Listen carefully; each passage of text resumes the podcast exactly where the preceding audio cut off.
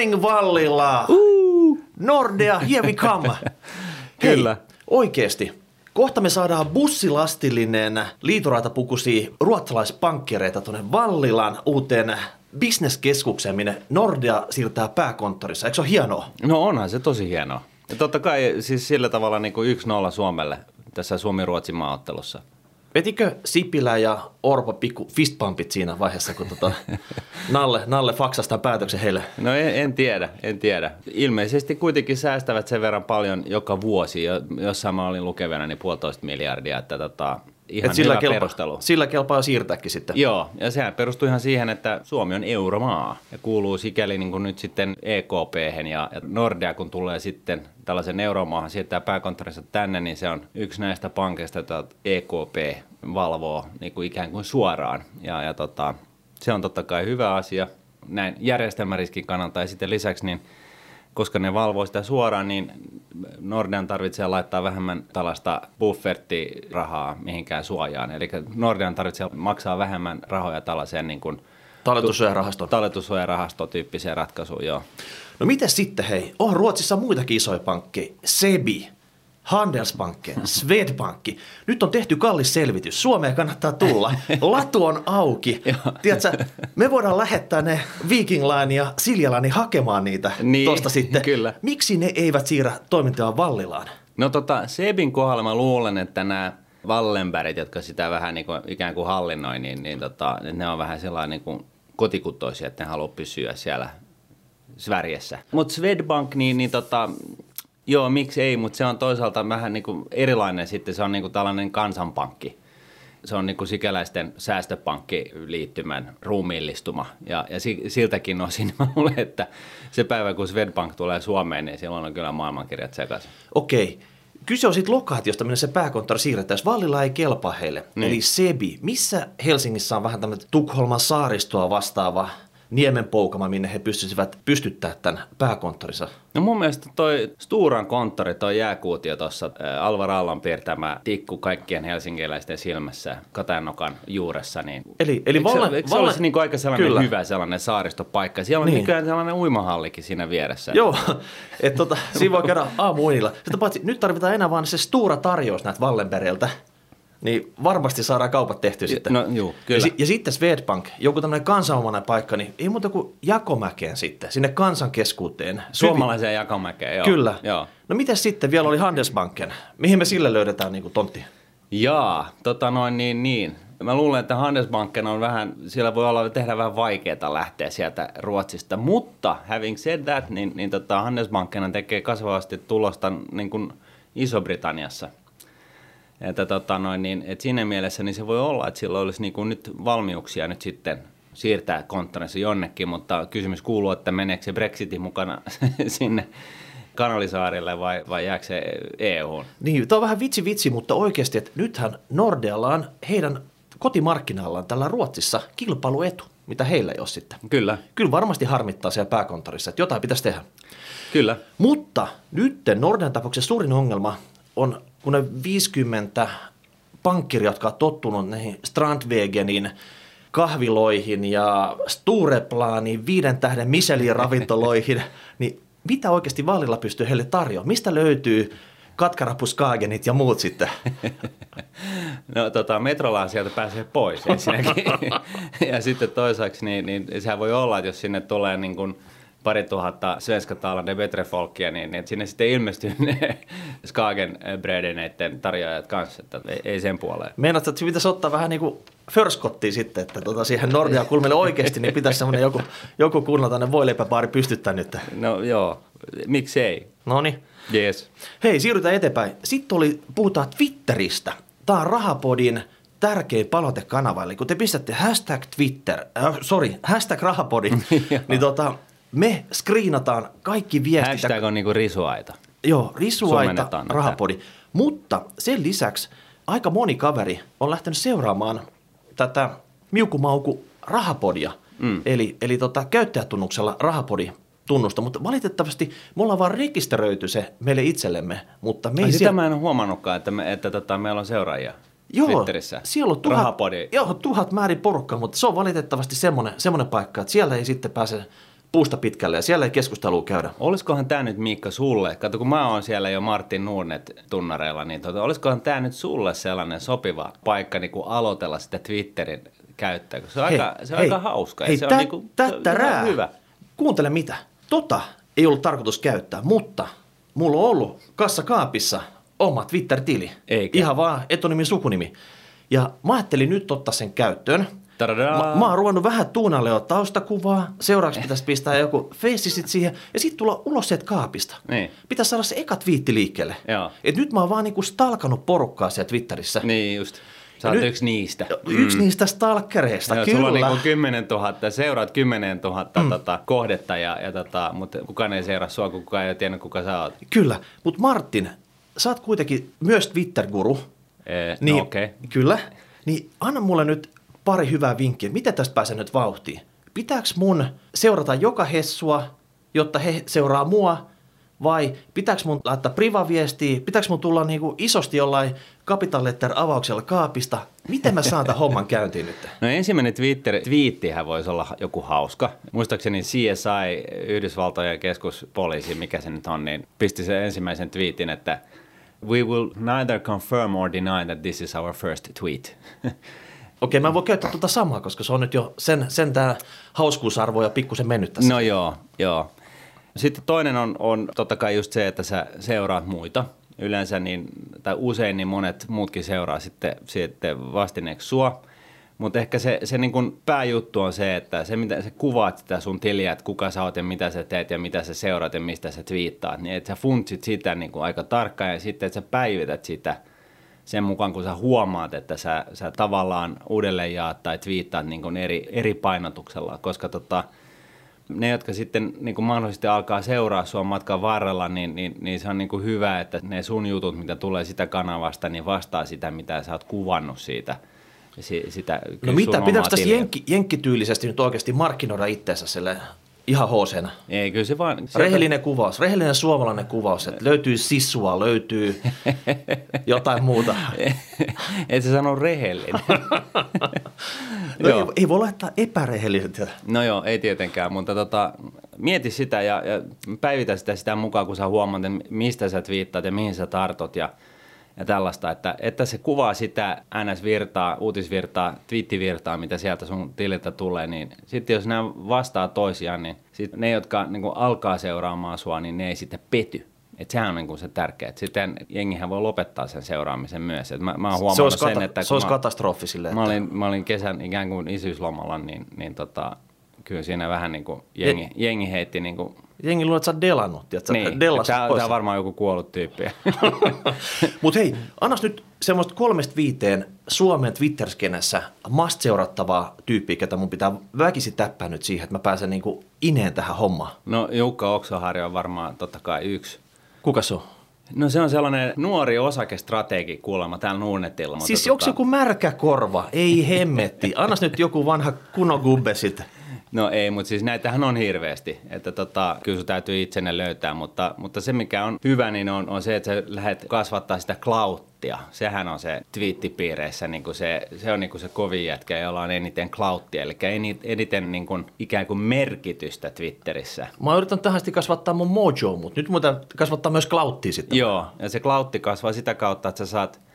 tuollaiset niin kuin Yhdysvaltain presidentin seuraamaan sua ja twiittaamaan sun, jatka, niin kuin reagoimaan sun twiitteihin ja, ja tota, tällaista vastaavaa, että sellaiset ää, muut Twitter-tilin omistajat, joilla on, jolla on mahdollisimman iso seuraajakunta, niin mitä enemmän sellaisia sulla on siellä, niin sen, sen, sen parempi, sitä enemmän klauttia sulla on ja ei pelkästään sellaisia painavia seuraajia, vaan myöskin sitä, että kun sä twiittaat jotain, niin sä saat mahdollisimman paljon älymölyä aikaiseksi sillä, että eli toiset suuttuu tai tykkää tai jotain, mutta joka tapauksessa reagoi siihen, mitä sä twiittaat. Eli tällä tavalla Twitter niin kuin yrittää ikään kuin palkita niitä, joilla on luo mielenkiintoisinta sisältöä sinne, sinne heidän tuubeihin. No sen lisäksi, että tämä Twitter on viestikanava, niin sehän on jenkkiläinen pörssiyritys ja yksi harvoista, jotka on paljon alle I P O-hinnan tällä hetkellä sitten, että Twitterhän on oikein tämmöinen tappiopesäke ollut sitten, että toivottavasti pysyy pystyssä, koska se, se on meille tosi tärkeä, eikö näin? No joo, siis kyllähän se näin on, totta kai niitä vaihtoehtoja löytyy ja näin, mutta kun tässä iässä niin on, niin, niin nyt kun on oppinut sen Twitterin, niin ei jaksaisi mm. oppia mitään muuta. Että tota, et, niin. et, mm. Twitterhän on kokenut tämmöisen vähän uuden renessanssin tässä, kun Trump on käyttänyt sitä sekä kampanjassa että presidentti ollessaan niin ahkerasti sitten, että monet on varmaan senkin takia innostunut. Mutta hei, se siitä. Yes. Pari jaksoa sitten puhuttiin Teslasta. Me ihmetyttiin, että paljon se Tesla nyt oikein kuluttaa. Niin. Ja kiitos Toni, kiitos Riku. Nyt on laskelmat tehty. Tesla... Siis mieti Miikka, me ei tiedetty vastausta tähän kysymykseen. Me esitettiin Kyllä. tämä kysymys suoraan tähän mikrofoniin ja kas kummaa sitten Rahapodin sähköpostilaatikkoon tippuu vastaukset. Eikö se ole aika loistavaa? Ruvetaan esittää kysymyksiä. Koska joo, tota... joo, ei anneta enää niinku niin. vastauksia, vaan niin. me aletaan esittää kuulijoille kysymyksiä ja kuulijat vastaan meille. Kyllä. Käännetään tämä homma niinku ihan päällä. Todellakin, mutta joka tapauksessa kaikki kiinnostaa, mitä se lataus maksaa. Mm. No se maksaa noin kympin. Eli kympillä sä voit lataa sen Teslan sillä tavalla, että sä pääset sillä neljäsataa kilometriä. Oho. Se, mun mielestä se on aika kallista sitten, että ei se... Mä olisin kuvitellut, että se olisi ollut niin kuin paljon vähemmän, jopa alle egen sitten, mutta todellakin, sehän ihan kuin sauna-uuni. Onko, onko koko... tämä niin kuin se sähkön hinta, mikä siihen menee, vai onko se se, mitä Säh... sä joudut itse maksamaan? Sähköenergia plus se siirto. Mutta big spenderit tuolla parkkipaikalla, liityntäbussipaikalla, missä on näitä ilmaisia latausasemia, eli nyt jos se normaalinen sukakuluttaa, sä katsot, mm. että se kaveri on sata tonnia pistänyt se Teslaa kiinni sit sille. Mm. Siinä se latailee sitten joka päivästä Teslaansa, saa kympi hyödy sit siitä, kun se on niinku, saa latauksen täyteen. Niin. Ja no, sua voisi vähän harmittaa se sitten, mutta Teslan tapauksessa älä kostoksi kusase siihen Tesla-tankkiin kahdesta syystä. No joo, se ensimmäinen tiedetään. Sinne, sinne ei ole tankkia, siinä on akkupatterista. Ja toinen juttu, niin sun pikkujormaa voi iskeä miljoona volttia, jos tiedätkö se tota... Yrität, yrität. Ihanko totta? Kyllä. Jaha. Ja muistakaa tämä sitten, hei. No sitten, hei, Länsimetro Via Dolorosa, se vaan jatkuu. Nyt, mm. nyt on tarjottu marraskuuta jo sitten, mutta mä en tiedä minä vuonna marraskuussa sitten. Niin, totta. Ja tämä Suomen tauti, puhutaan nyt jo Suomen taudista, niin tämä on jo tarttumassa tuohon Pyhäjoen uuteen ydinvoimalaan. Siinäkin kuulemma rakennuslupaa saadaan vasta vuosien jälkeen, kun se olisi pitänyt saada sitten silleen. Jaha. Tämä on tämä Pohjois-Suomen tämä venäläinen ydinvoimareaktori, mikä sinne kasataan sitten. Okei. Okay. Mutta on tämä kumma homma, että insinöörejä tulee tuutista ulos ja aikataulut heittää rakennuslupan vaiheessa niin kuin vuodella, että tota, eiköhän tämä ole tämmöinen... Joo, oliko siis tämän metroa mä nyt oikein ymmärrän, koska se nyt, tämä on maalikon näkemys, että se nyt ei kuitenkaan ole oikeasti rakettitiedettä se niin kuin junan pystyttäminen sinne maan alle. No eihän tämäkään mitään rakettitiedettä, tämä no on ei, ydinvoimala. ydinvoimala, se on niin kuin ydinvoimalatiedettä ja siinä voisi sen nyt ehkä jollain tasolla vielä ymmärtää ja sitten kun siinä on kaikennäköisiä, niin se on niin kuin kohtuu tarkkaa, että siellä ei ole sellaista haurasta betonia siellä sen ydinvoimalan alustoissa ja muita, että tota, sen ehkä nyt vielä tajuu, että mm. se on kohtalaisen tärkeää, että jos se homma posahtaa, niin siitä on vähän ikävät oltavat Jos, aika monella. Joskus olisi kiva selvittää nämä ydinvoimalla hommat sillä tavalla, että onko tämä säteilyturvakeskus oikeasti, että se on vähän kuin museovirasto, että se on hoitanut tämän sillä tavalla, että eikä tämä Olkiluoto saatiin niin kuin kymmenen vuoden jatkoaikaisen rakentamisella ja kaikki muu, että et onko se oikeasti siellä taustalla mm. vai onko se, että nämä ei osaa rakentaa, ketkä näitä yrittää rakentaa sitten. Ja se kuulostaisi vähän kummalta, kummalliselta, mutta... No niin, mm. sitten hei, tänä vuonna tulee satasen bileet. Kaikki tietää varmaan, mistä on kyse. Loppuvuonna tätä odotettu sata. Sitä on toteutettu koko aika. Niin, totta. Aika Eli, monessa äm... mediassa ja, ja oikein sillä kansallisesti Suomen lippu yljessä. Kyllä, kyllä. Kaikki varmaan tietää, mistä satasesta tässä puhutaan. Paljastetaanko se nyt? Paljastetaan nyt vaan. Rahapodi. Kyllä. Sadas jakso pukkaa tuossa loppuvuodesta. Joo. Ja tästähän on niinku puhuttu pitkään ja on, on puhuttu tästä niinku sadan juhlavuodesta ja presidentin linnassa ja on, on erityisbileet ja, ja mm. näitä järjestetään varmaan vähän muuallakin. Ja, ja, se on, ja se on, se on hieno homma, että valtiovalta osallistuu näihin Rahapodin satajuhliin sitten. Joo, joo, ja ei pelkästään niinku raha, niinku valtiovalta, vaan tämän niinku Rahapodin sadannen lähetyksen kunniaksi on kaiken näköisiä ohjelmia ja, ja tota, juttuja niinku järjestetty ympäri maata kuluneen vuoden aikana. Et, et, et siinä mielessä on aivan loistavaa, että Suomi on näin progressiivinen tällaisissa Kyllä. uusissa asioissa kuin podcasteissa, jotka nyt kuitenkin ehkä ei ihan uusia. Kyllä, ja sitten tämä podcast on globaali homma, että täällä on käynyt Kiinan presidentti kunnioittamassa tätä, Joo. Venäjän presidentti, Joo. Trumpi on vielä käynyt, mutta Sauli kävi meidän puolesta moikkaamassa häntä siellä Joo. Rapako takana. Kyllä. Mutta joka tapauksessa satase bileet on tulossa ja toinen juttu, me lähestytään miljoona rajaa jo. Miten miljoona rajaa? Kuunteluissa. Oikeesti? Kyllä. Miljoona? Miljoona. Miljoona kuuntelua? Kyllä. Rahapodin kuuntelua? Joo. Suomessa on viisi miljoonaa kuuntelijaa, neljä miljoonaa niistä ei ole vielä selvästikään kuunnellut. Et kohta, kohta on miljoona kuuntelua kasassa, että repikää siitä. Joo. Hei, hieno homma, eli tota, hashtag rahapodi, rahapodi at nuude piste fi. Laittakaa palautetta. Yes. Sitten pompataan pääaiheeseen. Viime aikoina on ollut paljon juttua uutisissa siitä, että isot tulot ja velkajärjestely. Mm. Martin, ei nämä kaksi asiaa mahdu samaan lauseeseen. Kyllä ne mahtuu. Ei, ei oikeasti. Jos sä oot massikeisari, joka kuu iso palkkapussi tulee, niin et mm. sä voi joutua velkajärjestelyyn vai voitko joutua? No se vähän riippuu. Tämä on mun mielestä ihan hirveän mielenkiintoinen asia sikäli, että tässä on niin kuin taustalla nuoria ihmisiä, jotka käytännössä ovat aika kilpailuhenkisiä ja, ja uraputkihenkisiä ja tota, menee hyviin kouluihin ja, ja opiskelee ahkerasti yötä myöten ja sitten saa ensimmäisen duuninsa, joka on niin kuin suhteellisesti hyvin palkattu. Mut ongelma niin kun on, on usein se, että odotukset on epärealistisen korkealla ja siellä kun sitten maan alla näitä opiskeluita on suoriteltu, eli luke, luettu kirjoja yötä myöten ja näin poispäin, niin on aina vaan pureskeltu hammaasta ja todettu, että no, mutta sitten kun mä pääsen tuohon ensimmäiseen duuniin kiinni, niin sitten mä ostan ullakkoasunnon ja, ja sähköauton ja ties mitä. Ja sitten se mopo lähtee käsistä vai? No sitten se mopo lähtee käsistä kahta kautta. Ensinnäkin niin odotukset on ollut vähän tapissa ja sitten toisaalta niin, niin todellisuus on aika maltillinen. Eli ensinnäkin niin kaikki nämä duunit on tyypillisesti täällä pääkaupunkiseudulla, missä yksiön hinta on, on kohtuuhyvällä alueella niin kuin sata viisikymmentä ja kaksisataa tuhatta euron paikkeilla. Ja jos sä sit haluat ikään kuin edes pikkasen edustavamman himan, niin se on niin kuin vähintään puoli miljoonaa.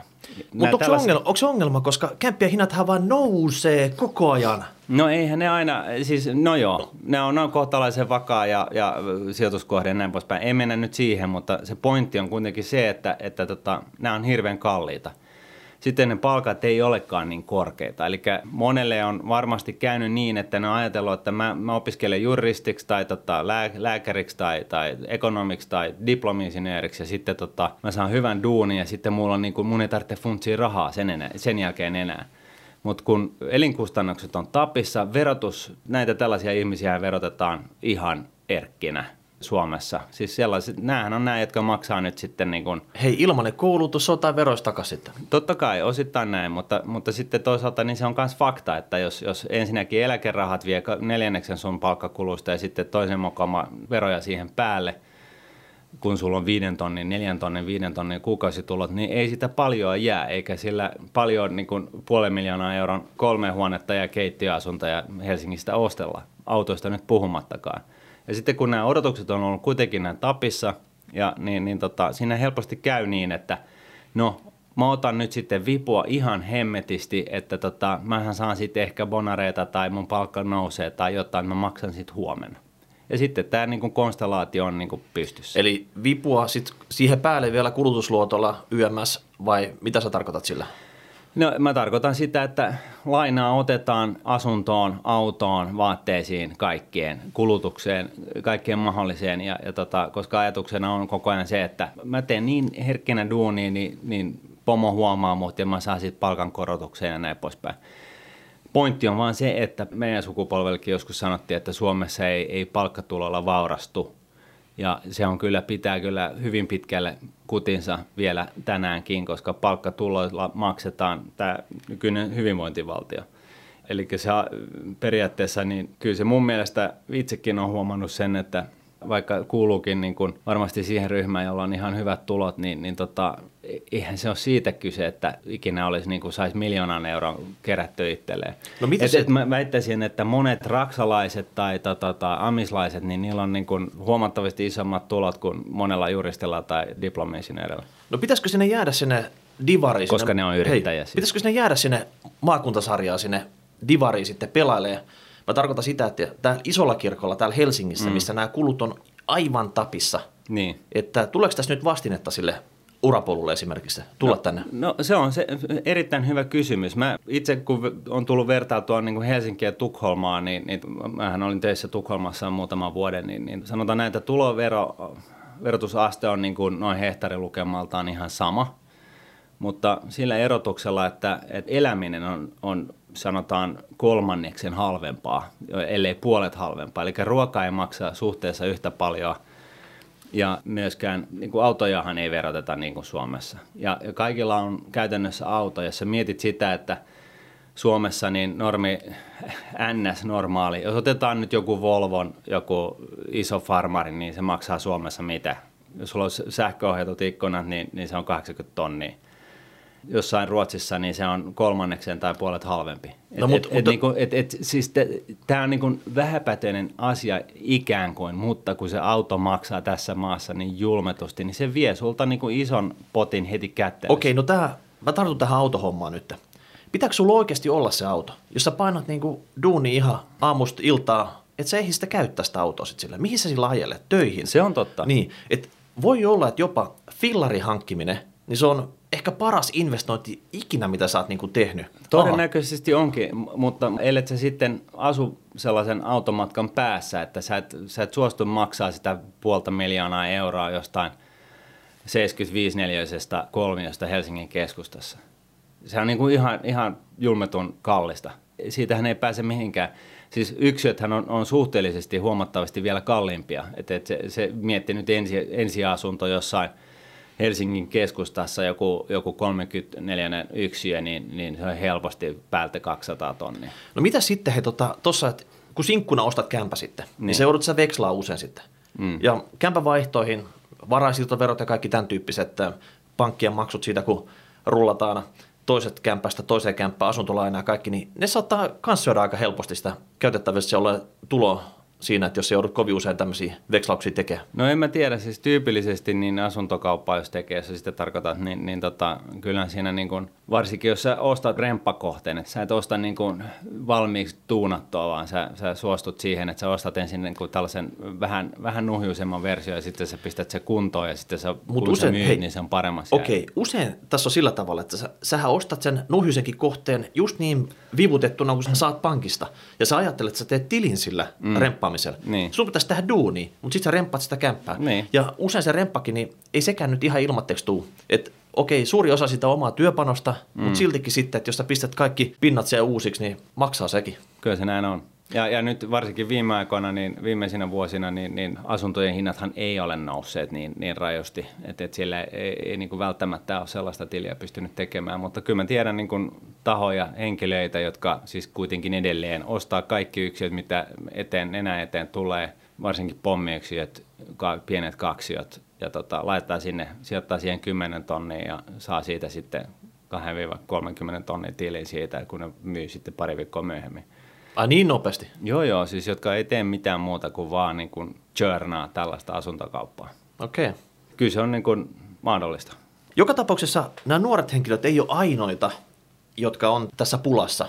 Eli tavallaan sitten, että isot tulot, mutta siltikin mm. joutuu tähän velkajärjestelyyn. Mm. Et sehän voi käydä kelle vaan. Varsinkin, jos sä esimerkiksi kahden asunnon loukkuun. Niin. Sä asut jossain kauempana, perhe on sit siellä, niin. mutta sä saat ylennyksen tänne isolle kirkolle. Niin. No sitten kun sä asut kämpään, vuokrakämpässä täällä, kuljet siinä välillä, tarvii olla ehkä perheessä kaksi autoa, mm. niin avot, onko se siinä sitten? No kyllä se voi olla, mutta sitten toisaalta niin sä oot säästänyt sen verran, että sä, sulla on niin kun ison kirkon kupeessa maksettavaa palkkatuloa ja sitten sun niin kun perheasunto on kuitenkin niin kun kohtuuhintainen. Siinä sä säästät jotain, mutta yksi toinen pointti, mikä mun mielestä nyt varmaan muutaman Rahapodin kuulijan mielestä menee niin kuin tällaiset löpötykseksi, mutta tota, joka tapauksessa niin yksi syy, miksi tätä velkaisuutta nyt näkee myös hyvä, hyvätuloisilla, on myöskin se, että on tarve näyttää. Eli tämmöinen huoleton elämäntyyli sitten. Huoleton elämäntyyli ja, ja osittain näin. Ja sitten niin kuin ehkä viime aikoina jollain muotoa, niin hyvin yhteiskunta on pinnallistunut ja on, on jotenkin, joillekin on hirveän tärkeää, että näyttää siltä, että menee hirveän hyvin.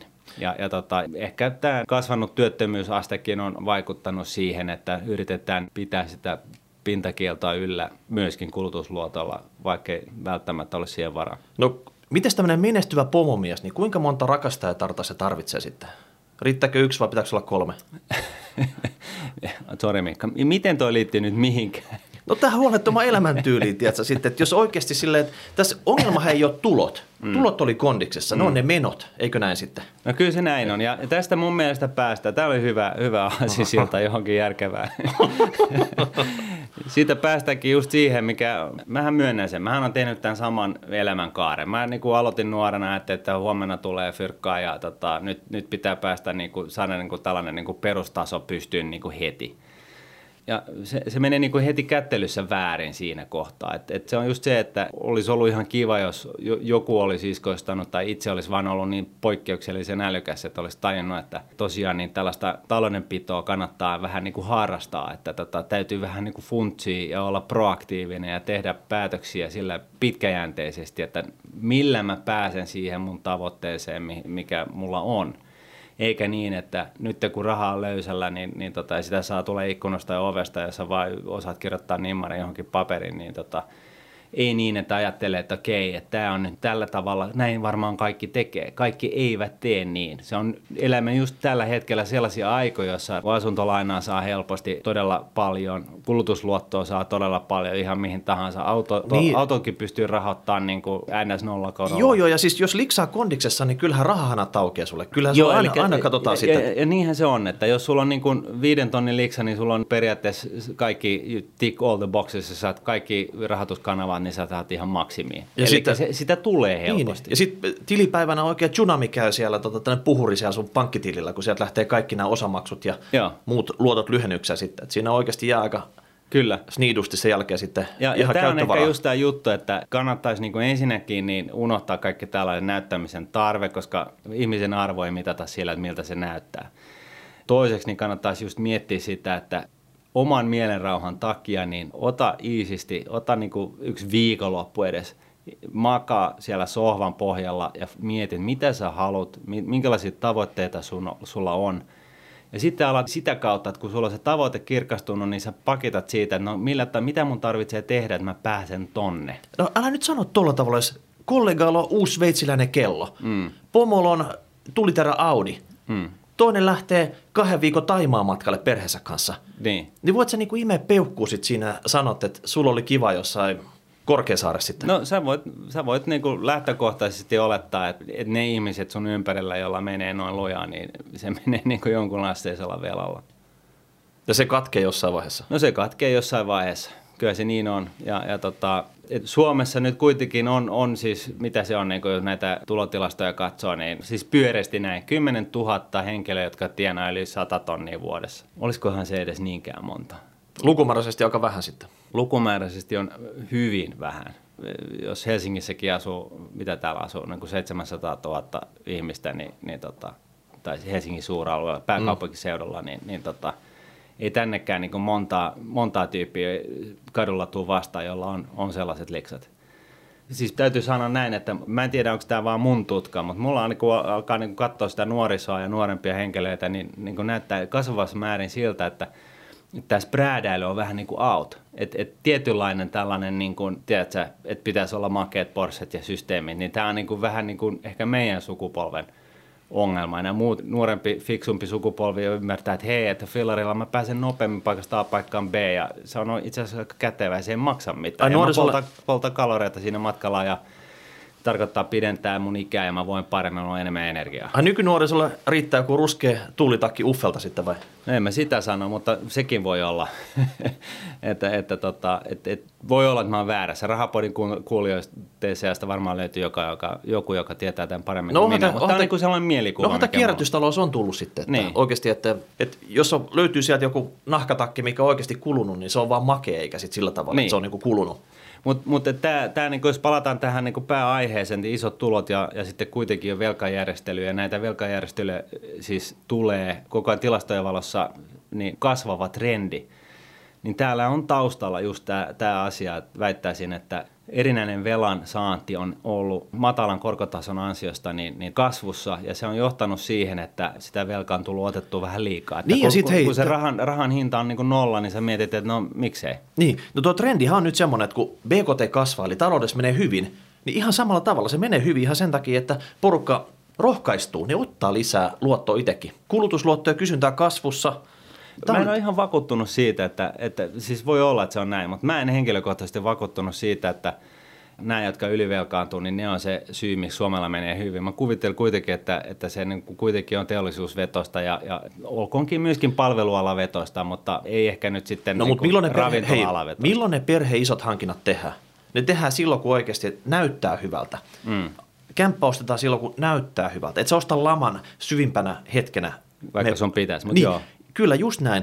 Että tämähän on niin kuin naurettava homma sit siinä, että ikinä nämä ekonomistit ei tule kertoa, että nyt on aika myydä kämppä. Nyt mm. oikeasti lyö se lihoiksi. Sä oot asunut siinä kaksi vuotta ja sä saat myydä se verottomasti. Et nyt olisi oikeasti aika niin kuin pistää vastapalloon. Niin, sä oot myyntivoitot niin, verottomasti, joo. Kyllä, eli ketkä nyt niin kuin dumppaa kämppiin, niin ne on semmoiset, että ne näkee, että se suhdannesykli tulee jossain vaiheessa vastaan sitten. Joo, en mä sitten toisaalta tiedä, että kuinka moni sitten kuitenkaan jaksaa niin kuin siirrellä perhettä niin kuin omistusasunnosta vuokra-asuntoon ja takaisin syklien mukaan. Ja, ja tota, kun näiden syklien ajoittaminenkin on ihan niin kuin sijoitusmaailmassakin kohtalaisen vaikeaa, eli se ei käytännössä ainakaan tilastojen valossa onnistu.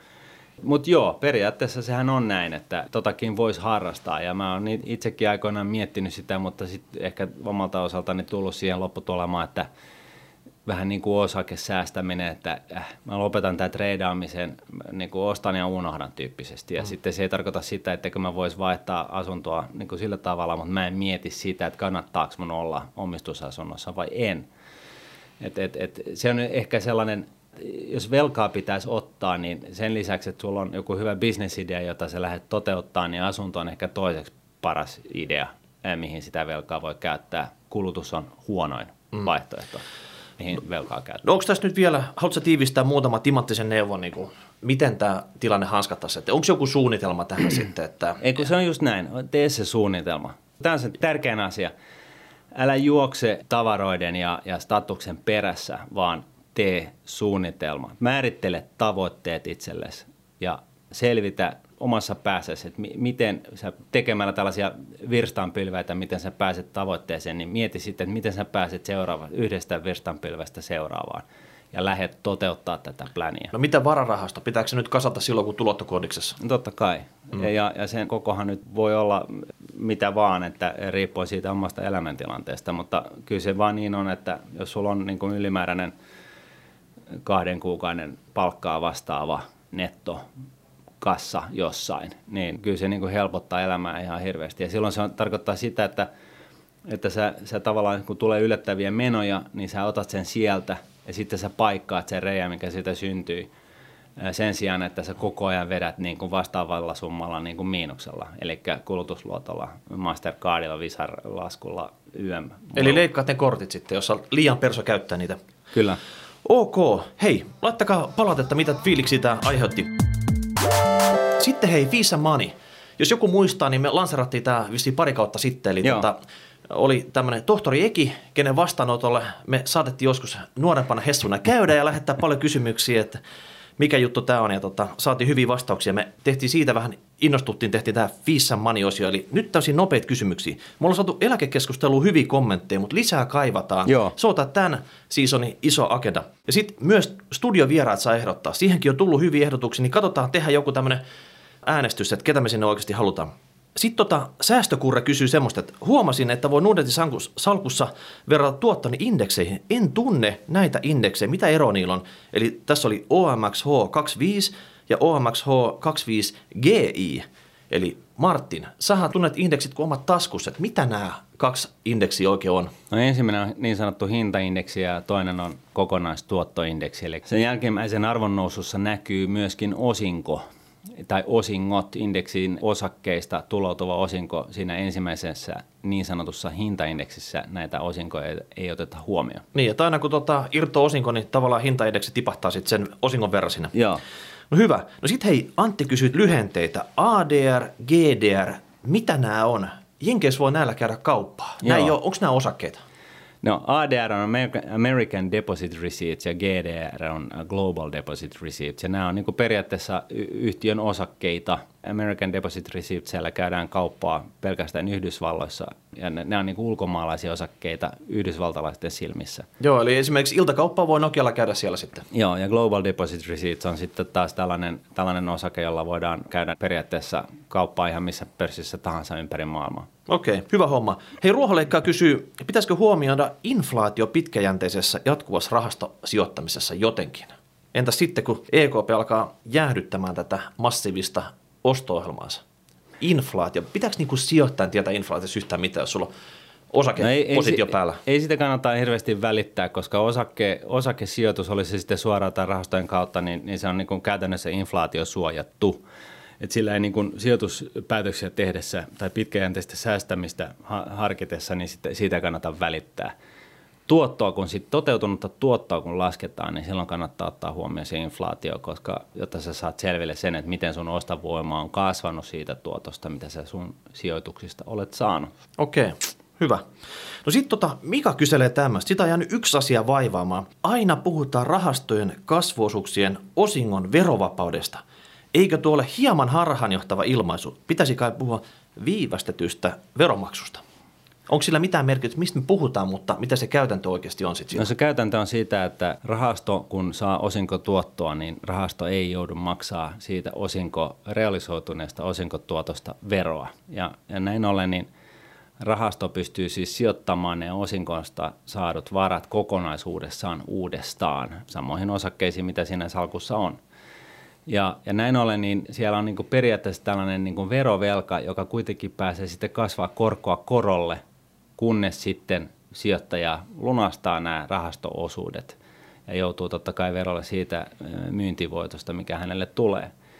Mutta hei, mu- sä, saata, sä saatat olla Portugalin auringolla siinä vaiheessa. Sitten, no sä saatat se... olla siellä ja, ja, ja sitten kysymys on kuitenkin niin kuin merkittävästä hyödystä. Eli se verovelka, mikä, nimellinen verovelka, mikä sinne syntyy, niin, niin tota, se tosiaan pääsee kasvaa korkoa korolle ja, ja se on huomattava etu sijoittajan kannalta. Sanotaan nyt semmoinen... Olkoonkin, että sä joudut myyntivoittoverolle sitten loppupeleissä jossain maassa kuitenkin, mutta... Kyllä, kyllä. Peleissä. Tässä on pakko sanoa tässä yhteydessä nopeasti vielä, että esimerkiksi normaali tämmöinen osinkosijoittaja, joka sijoittaa osakkeisiin Suomessa, tulee vaikka neljän pinnan osinkotuotto, siitä kun lähtee noin neljännes veroa, se on prosentti vuodessa siitä lapun arvosta. Joo. Ja kymmenen vuotta, kymmenen prosenttia. Jos sä oot oikeasti pitkäaikaisesti sijoitat rahastoihin, mitkä ottaa verovapaasti tämän sitten, niin halleluja, sehän pottihan kertyy siellä sitten. Kyllä. Että buy and hold sijoittaminen, niin se on oikeasti superkallis sijoitusmuoto. Että tota, wink wink, mm. teillekin vaan. No sitten oli vielä Marko, vikakysymys. Vuokra-asunto sijoituskohteena. Eli tota, kannattaisiko laittaa vuokra-asuntoa vai pörssi? Hyvät, huonot puolet. Me ollaan yksi tämmöinen asuntoepisodi tehty tässä aikaisemmin. Taas oli jakso viisi, eli ihan alussa. Joo. Ei ihan liikaa spekuloitu tämmöisellä sijoitusmuodolla siinä, mutta asuntojen hinnat on nyt tapissa, mutta velkarahaa halpaa. Mm. Toisaalta totta kai, että jos hinnat tulee alas, mm. niin sun niinku, sä voit joutua vaikeuksiin siinä sitten. Et, et pitää olla vähän tota... Berberi kestää myös tämmöisiä vaihteluita sitten, myös asuntosijoittamisessa, ei pelkästään pörssissä. Kyllä, ja sitten niin kuin sanottu, niin asuntosijoittamiseen niin sitä lainaa voi ottaa ehkä niin kuin kuitenkin enemmän kuin osakesijoittamiseen, ja näin ollen sä saat siitä asuntosijoittamisesta kertyvän nime, nimellistuoton, niin, niin se, on, se on sitten sulle tuloutumana vähän korkeampi, kun sulla on niin sanotusti velka, pystyt ottaa vähän isompaa velkavipua siihen. Mutta tota noin, niin kaiken kaikkiaan niin voidaan sanoa näin, että se, että sä ostat asunnon ja vuokraat sen edelleen, niin, niin jos on yksi tai kaksi, niin sä nettoat siitä niin kun tyyliin maksimissaan viisisataa euroa kuussa kulujen jälkeen, jos, se sitten, jos ei oteta, oteta huomioon sitä arvonnousua siinä. Mutta sitten totta kai siihen tulee myöskin potentiaalinen asunnon arvonnousu mukaan. Sitten toinen keino, mistä jo, mikä jo sivuttiin tässä aikaisemmin, on se, että sä niin kuin ostat halvalla ja myyt kallilla. Eli ostat, ostat pommeja ja remppaat sitä jollain Ikea-möpeleillä, niin kuin viisi, laitat viisi tonnia siihen ja sitten saat siitä kymmenen tonnin voitot. Ja sitten jos teet tätä kymmenen kertaa vuodessa, niin sulla on sata tonnia ylimääräistä tuloa. Tähän, tähän ei niin kuin periaatteessa kylläkään osakesijoitus, jos verrataan osakesijoittamiseen, niin se ei välttämättä pärjää ihan näin hyvin. Mutta tästä täytyy huomaa, että se on nyt tämän ajan ilmiö, että kun, koska se, se velkaraha on niin halpaa, niin näin voi tehdä. Ja tässä on niin kuin tavallaan, kun sä käännät sen asunnon nopeasti, niin se tarkoittaa sitä, että sulla ei myöskään niin kuin sitä arvonnousu riskiä tai kautta mahdollisuutta tässä touhussa. Mutta tota, jossain vaiheessahan loppuu tällaiset rempattavat asunnot. Niin. Se, se, on niinku, sehän nyt on selvää. Niin ja sitten tässä on monta mietittäväksi, että oot sä niinku landlord. Sä voit, että sä teet huonon valinnan siinä vuokralaisen kanssa mm. sitten ja sit sä kipristelet siinä, jos on sun ainoa vuokra-asunto. Kyllä. Mut hei, tässä yes. oli kaikki tältä erää. Hashtag rahapodi, rahapodi at nuude piste fi. Laittakaa palautetta. Ensi viikolla voi olla, että eläkeaihe menee taas pykälän eteenpäin. No niin, loistavaa. Moi moi. Moi moi. Raha, raha, raha, raha.